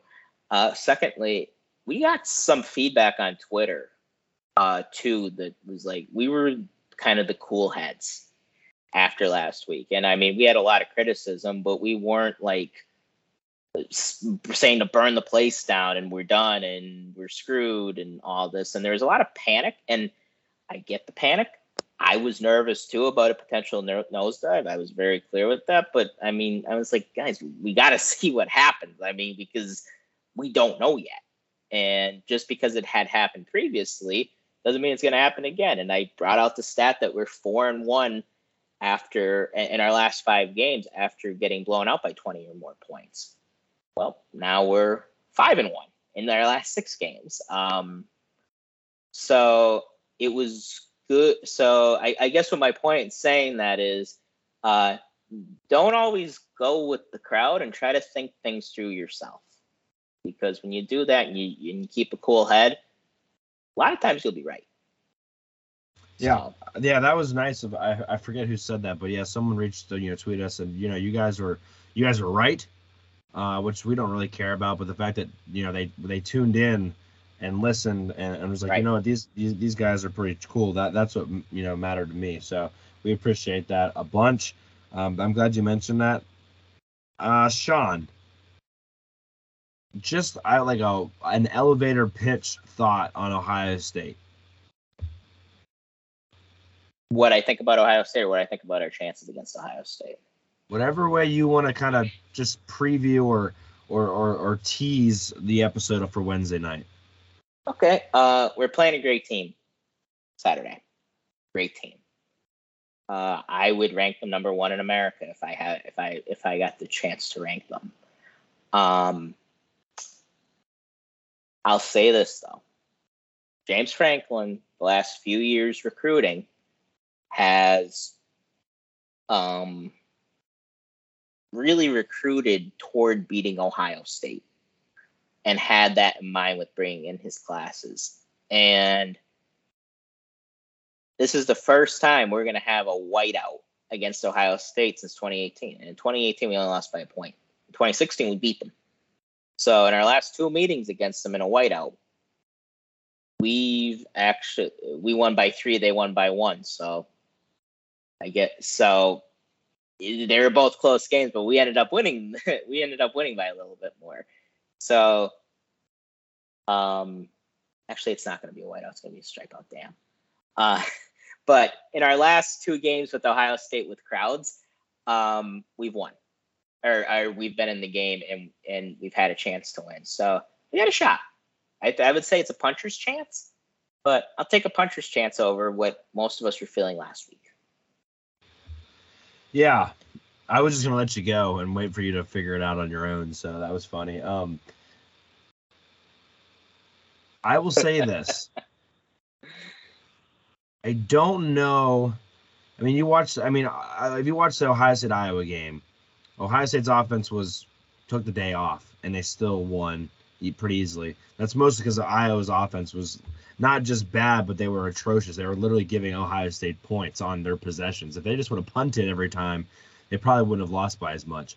Uh, which you can take in two ways. One, their defense is really good, and that should scare you. They can, they can win different ways, which is probably the, the way we would spin that if Penn State won like that. But two, they're human beings, and they took a, they took off the game on offense against Iowa. I mean, they had multiple chances to score touchdowns, and had to settle for field goals. So they are maybe not as human as most offenses in the country, but they do have, you know, they are humans at the end of the day. I love your point about Ohio State playing at Penn State and, and, and how Franklin has geared his teams to hopefully maybe not win every time, but at least compete every time. Again, we said this two weeks ago when I, when we knew the sky wasn't falling that I feel just as worried about playing Illinois as I do Ohio State. And that's not because Illinois is just as talented as Ohio State. I just think schematically we line up better with Ohio State. I mean, we, we talked about the Michigan game being a PJ Mustipher and a linebacker game. Well, the Ohio State game is more of a Chop Robinson, Adisa Isaac, Daequan Hardy, Jaylen Reed game. And to me, that's better in, uh, in, in Penn State's favor. And to me, that means Penn State, you said a, a puncher's chance. I think this whiteout reminded me of, of how much a Penn State environment, when they really want a game, how much when their backs are up against the wall, which they were against Minnesota, um, as, as far as needing a win, how much the crowd can impact the game. And that is something that Ohio State, like you mentioned, has not had to deal with with Penn State for for for college football wise quite some time. So uh, I will say they have more than just a puncher's chance. I think when we break it down, you're going to find me realizing that that this Penn State team going into Saturday has a chance to beat Ohio State. Yeah, I mean they got a chance, and it's really it's not so much about us because I, I think we're gonna I think we're gonna play a good game. We usually do against Ohio State. They just just have so much talent, and let's they beat us every year, guys. I mean, I'm kind of, and this might be hot takey. This might be like bad fan. I'm tired of seeing the block punt or block kick. Tired of looking at it, and it's nothing against any of those guys. I love that night, but it's like it happened so long ago. And that's the last time we beat them. It's one thing if we beat them regularly, or at least semi regularly, but it just kind of reminds me, and I don't know if any other fans think this way, that we, oh yeah, it's the last time we beat them in 2016 when I was in school. And it just feels like we're due to do it. And maybe that should make me more confident because it's been so long and eventually you got to beat them because we do have good players and you know, we might get them on an off day, but this Ohio State team feels different this year. It looks like they fixed their problems on defense, and they have that explosive offense that they have. So, but being at home and having a viable offensive line, yeah, I think we're gonna. I think we're gonna play a good game next week. I'll say that. Yep, and I think Sean, if you're good, we can wrap it up like that. Um, I will close it out by saying this, and, and we appreciate you for listening. Again, follow if you haven't already, subscribe if you haven't subscribed, like the video, five star reviews, all that stuff. I will leave it with this. The big blue dog. Let me go to my own personal camera for this one. I'll leave it with this as, as we start looking at Penn State, Ohio State. The guy that we started the show talking about, the guy that Penn State fans were booing before the Minnesota game, has his final shot to beat Ohio State. Hadn't done it yet in his career. He's made that a talking point that that's something he wants to do. And for the first time in a long time, he has the crowd behind him. He has the Buckeyes coming into his backyard. And with a loss most likely meaning the end of any sort of playoff conversation Big Ten East championship, it's very likely that they could potentially turn to Drew Allar and, and, prepare for 2023. So you could very well be looking at Sean Clifford's final starting game as a Nittany Lion. And the dude has absolutely nothing to prove and absolutely nothing to lose. He is going to probably end up being one of the most prolific passers in Penn State history. He's over 10,000 total yards. The only other person was Trace McSorley to do that in Penn State history. The only thing really left on his schedule or on his resume goes through Ohio State. If he wants to be on the Trace McSorley Mount Rushmore, he needs to win the Big Ten championship. And the only way he's going to get a chance to do that is to also beat Ohio State, which he hasn't done. I don't know what that means. He can come out and maybe throw four interceptions because he's so jacked up. But I think the big blue dog is going to go down swinging. And a guy like that, I don't know if I put a lot of money against somebody that has nothing to lose. So I'm excited for that. We're excited for you guys to listen. Sean, I'm not going to let you speak. We're going to end the show on that. We appreciate y'all. We'll see you Wednesday night. Thank you guys so much. Cheers. Thank you.